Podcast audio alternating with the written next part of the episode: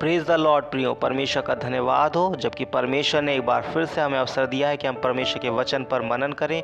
तो आज स्मरण के लिए मैं आपको ले जाना चाहता हूँ पहला कुरंथियों उसका दूसरा अध्याय, उसके बारह पद में, जहाँ पर परमेश्वर का वचन हमसे इस प्रकार कहता है, परंतु हमने संसार की आत्मा नहीं, परंतु वह आत्मा पाया है, जो परमेश्वर की ओर से है, कि हम उन बातों को जानें जो परमेश्वर ने हमें दी हैं। जी हाँ मेरे प्रियो, परमेश्वर ने हमें संसार का आत्मा नहीं दिया, वरन वह आत्मा दिया है जो कि परमेश्वर की ओर से आता है, जो कि परमेश्वर का आत्मा है। और परमेश्वर का इसके पीछे जो उद्देश्य है, वो बिल्कुल साफ़ है, ताकि हम उन बातों को जानें जो परमेश्वर ने हमें दी हैं।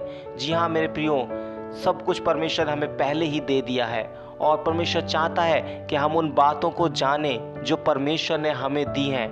आज भी हम संसार में बहुत ही तुच्छ जीवन जी रहे हैं, कंगाली का जीवन जी रहे हैं, परेशानियों का जीवन जी रहे हैं, क्योंकि हमें नहीं पता कि परमेश्वर ने हमें क्या क्या दे रखा है। इसीलिए मेरे प्रियो, परमेश्वर का वचन हमें सिखाता है, मेरे ज्ञान के ना होने से मेरी प्रजा नाश हो रही है।